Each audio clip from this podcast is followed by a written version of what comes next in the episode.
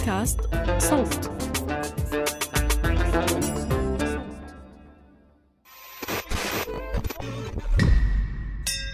أهلا.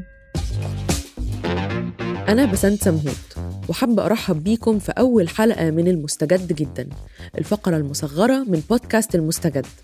بنقدم لكم فيها آخر الترندات والأخبار في كبسولة ملخصة جدا.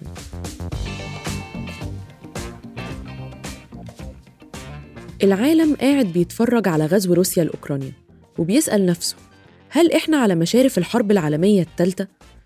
أنا مش جاية أجاوب في الحلقة على السؤال ده لكني هحاول أسرد لكم ليه وصلنا هنا الغزو الروسي لأوكرانيا لحد دلوقتي أودى بحياة حوالي 64 ضحية بحسب إحصاءات الأمم المتحدة لحد يوم 27 فبراير وضافت إنه نزح أكتر من 160 ألف شخص داخلياً وأجبر أكتر من 116 ألف مواطن على الهروب للبلدان المجاورة وبعضهم بيعاني من عنصرية على الحدود. كأن الحرب لوحدها مش كفاية.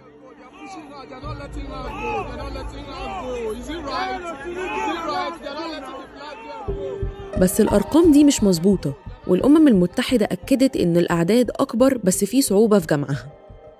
بنسمع قصص عن إزاي الشوارع مقفولة والناس بتهرب على رجليها وبتمشي باليوم واليومين عشان توصل لبر الأمان. بنسمع حواديت الناس عن القصف عن إزاي الستات بتترجى الجيش على الحدود إنهم ما ياخدوش جوازهم وولادهم الحرب. بنتفرج على مظاهرات في روسيا ضد الغزو وبنشوف تحليلات وآراء مختلفة على ال social media والإنترنت من memes بايخة لانتقادات ومناقشات ودعاوي للسلام.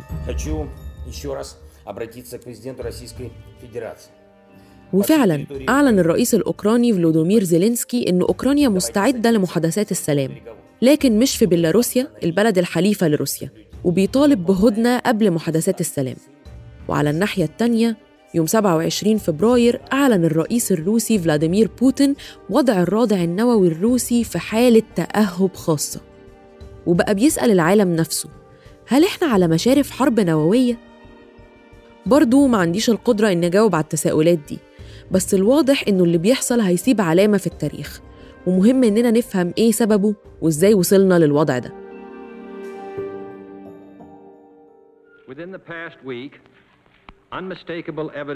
هستأذنكم ترجعوا معايا بالزمن شوية عند أزمة صواريخ كوبا في أكتوبر سنة 1962 on that imprisoned island.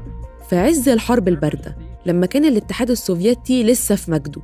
كانوا عايزين يركبوا صواريخ سوفيتية مسلحة نوويا في حليفتهم كوبا اللي بتبعد حوالي 90 ميل بس من الولايات المتحدة. ساعتها شافت أمريكا الوضع ده كتهديد إنه ليه جايب سلاحك قدام باب بيتي؟ وفرضت أمريكا حصار بحري على كوبا وسخنت الأمور لمدة 13 يوم. لحد ما اتفق الاتحاد السوفيتي على شيل الصواريخ الكوبية مقابل وعد الولايات المتحدة بإنهم مش هيغزوا كوبا. القصة دي مهمة لأنه سبب هجوم روسيا دلوقتي على أوكرانيا في ملابسات متشابهة شوية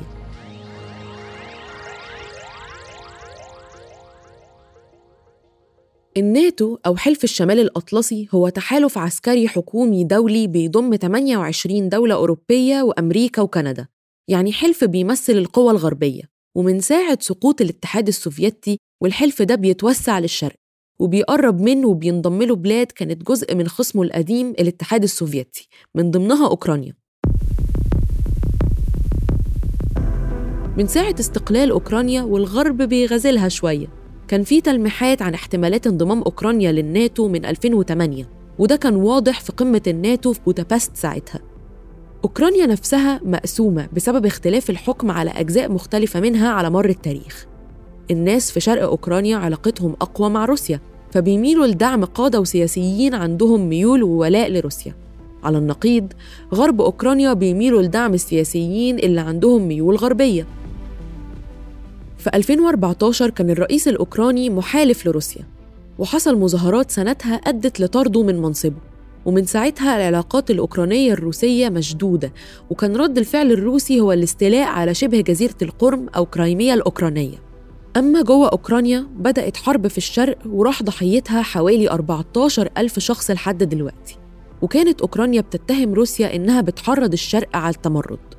وصلنا للوضع الحالي عشان في ظل كل التنشنة والأزمات الأوكرانية الداخلية وشعورها إنها مش عارفة تتخلص من التدخل الروسي طلب الرئيس الأوكراني من الرئيس الأمريكي جو بايدن إنه يسمح لأوكرانيا بالانضمام للناتو في يناير 2021 بالنسبة لروسيا لو أوكرانيا انضمت هيكون في قواعد عسكرية غربية على بابها وده تهديد أمني زي ما كانت الصواريخ في كوبا تهديد أمني لأمريكا سنة 62 من ساعتها في حشد عسكري روسي على حدود أوكرانيا وبوتين كان طالب ضمانات قانونية بأن أوكرانيا مش هتنضم أبداً للناتو أو تستضيف أنظمة ضربات صاروخية أو قواعد عسكرية غربية. يعني هو طالب ضمانات ملزمة قانونياً بأنه الناتو مش هيعمل أي نشاط عسكري في أوروبا الشرقية وأوكرانيا. الطلبات دي اترفضت وزادت المشادات والحشد العسكري الروسي على حدود أوكرانيا. في وسط المفاوضات والتهديدات ضربت روسيا كل شيء بعرض الحائط واعترفت يوم 21 فبراير ببلدين هما دونيتسك ولوهانسك اللي موجودين في شرق أوكرانيا. البلدين دول كانوا بيحاولوا يعلنوا استقلالهم من أوكرانيا في وسط المشادات اللي بدأت في 2014 ومن ساعة ما اعترفت بيهم روسيا عملت معاهم حلف ودخلت قواتها فيهم.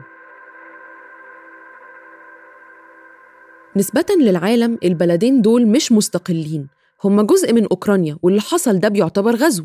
وعشان تقطع الشك باليقين في 24 فبراير أمر بوتين بغزو صريح لأوكرانيا. وأعلن الرئيس الأوكراني حالة الطوارئ.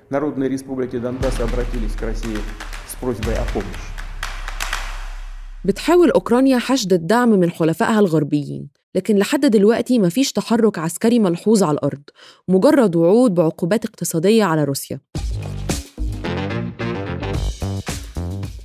ومن ساعتها أدينا بنتابع الأخبار وتطورات الوضع. وبالرغم من التحيز والعنصرية في الإعلام الغربي بنتمنى السلام لأهل أوكرانيا والعالم. بنتمنى يكون التلخيص ده بسط لكم الوضع السياسي وضاف أبعاد أكتر وانتوا بتتابعوا الموضوع. كنت معاكم من الإعداد والتقديم بسنت سمهوت من التحرير عمر فارس ومن الهندسة الصوتية محمود أبو ندى. ما تنسوش تتابعونا على المستجد جدا كل أربع عشان تعرفوا إيه الجديد من الترندات.